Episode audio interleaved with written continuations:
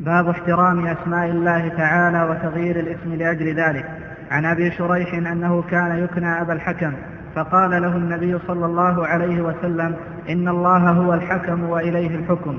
فقال إن قومي إذا اختلفوا في شيء أتوني فحكمت بينهم فرضي كلا الفريقين. فقال ما أحسن هذا؟ فما لك من الولد؟ قال شريح ومسلم وعبد الله. قال فمن أكبرهم؟ قلت, شر... قلت شريح. قال فأنت أبو شريح. رواه أبو داود, رواه أبو داود وغيره. باب احترام أسماء الله تعالى وتغيير الاسم لأجل ذلك.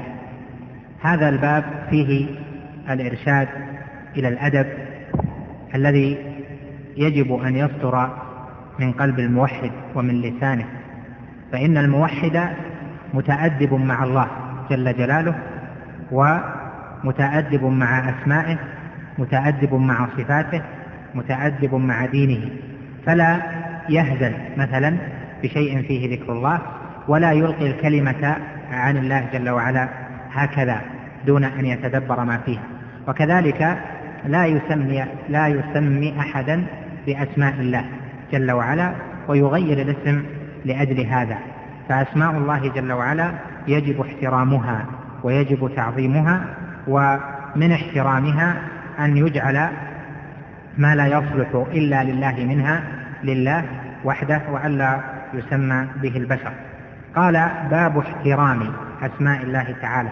هذا الاحترام قد يكون مستحبا من جهة الأدب وقد يكون واجبا. فأسماء الله تعالى يجب احترامها بمعنى يجب ألا تمتهن. ويستحب احترامها أيضا فيما كان من الأدب أن لا يوصف به غير الرب جل وعلا. وهذا راجع إلى تعظيم شعائر الله جل جلاله. قال سبحانه ومن يعظم شعائر الله فإنها من تقوى القلوب. وقال جل وعلا ومن يعظم حرمات الله فهو خير له عند ربه. قال أهل العلم الشعائر جمع شعيرة وهي كل ما أشعر الله بتعظيمه. كل ما أشعر الله يعني أعلم بتعظيمه فهو شعيرة. ومما أشعر الله بتعظيمه أسماء الله جل وعلا فيجب احترامها وتعظيمها. بهذا يستدل أهل العلم على وجوب ألا تمتهن أسماء الله من جهة وجودها في الجرائد أو في الأوراق وأن ترمى أو أن توضع في مكان في أمكنة قذرة يستدلون على وجوب احترام ما فيه اسم من أسماء الله بهاتين الآيتين وبالقاعدة العامة في ذلك. فإذا احترام أسماء الله تعالى من الأدب الذي قد يكون واجبا وقد يكون مستحبا وتغيير الاسم لأجل ذلك. ساق فيه هذا الحديث وهو قوله عن أبي شريح أنه كان يكنى أبا الحكم. يكنى هي الفصيحة. أما يكنى فهذه ضعيفة. تقول فلان يكنى بكذا. أما يكنى فليست بجيدة لأن يكنى هي التي كان عليها غالب الاستعمال فيما ذكره أهل اللغة. يكنى أبا الحكم. الحكم من أسماء الله جل وعلا. والله جل وعلا لم يلد ولم يولد. فتكنيته بأبي الحكم غير لائقة لأن الحكم من أسماء الله. والله جل وعلا لم يلد ولم يولد ولم يكن له كفوا أحد. هذا من جهة. ومن جهة أخرى أن الحكم وهو بلوغ الغاية في الحكم أن هذا فيما فيه فصل بين المتخاصمين راجع إلى من له الحكم وهو الله جل جلاله. وأما البشر فإنهم لا يصلحون أن يكونوا حكاما أو أن يكون الواحد منهم حكما على وجه الاستقلال ولكن يكون حكما على وجه التبع.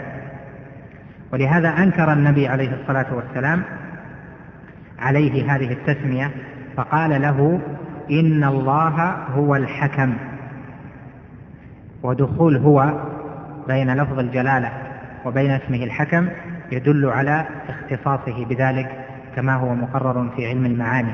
لأن هو هذا ضمير عماد أو ضمير فصل لا محل له من الإعراب. فائدته أن يحصر أو أن يجعل الثاني مختص بالأول.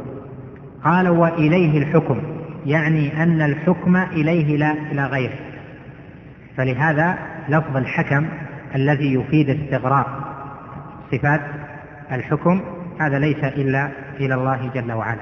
ذاك الرجل علل فقال إن قومي إذا اختلفوا في شيء أتوني فحكمت بينهم فرضي كلا الفريقين. فقال ما أحسن هذا؟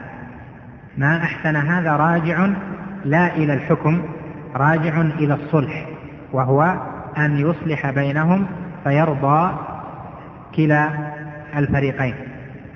فحكم بينهم هل حكم بينهم بالشرع أم حكم بينهم بما عنده؟ يعني بما يراه.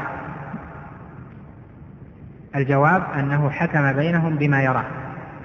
ولو كان الحكم بينهم بالشرع لجاز إطلاق الحكم على من يحكم بين المتخاصمين بالشرع. أما إطلاقه على على الفاصل بين المتخاصمين بغير الشريعة فإن هذا مخالف للأدب. قال فقال ما أحسن هذا فما لك من الولد؟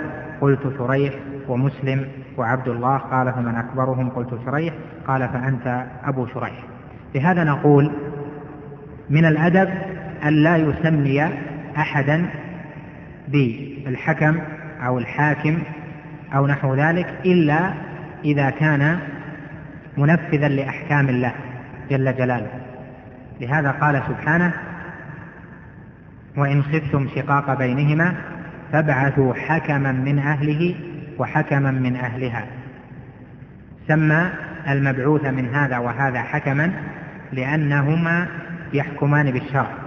فالذي يحكم بما حكم به الله الذي هو الحكم يقال له حكم لأنه حكم بحكم من له الحكم وهو الله جل جلاله. فيسوغ إطلاق ذلك ولا بأس به لأن الله جل وعلا وصف من يحكم بشرعه بأنه حاكم. والذين يحكمون بأنهم حكام وهم القضاة. قال جل وعلا في سورة البقرة وتدلوا بها إلى الحكام لتأكلوا فريقا من أموال الناس بالإثم وأنتم تعلمون. قال وتدلوا بها إلى الحكام وهو جمع الحاكم. ساغ إطلاق ذلك لأنه يحكم بالشرع. المقصود بذلك أن الأدب في هذا الباب أن لا يسمى أحد بشيء يختص الله جل وعلا به.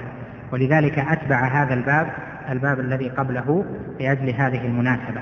فتسمية ملك الأملاك مشابهة لتسمية أبا الحكم من جهة أن في كل منهما اشتراك في التسمية. لكن فيها اختلاف أن أبا الحكم راجع إلى شيء يفعله هو وهو أنه يحكم فيرضون بحكمه. وذاك ملك الأملاك في ادعاء ليس له شيء ولهذا كان أخنع اسم عند الله جل جلاله. نعم.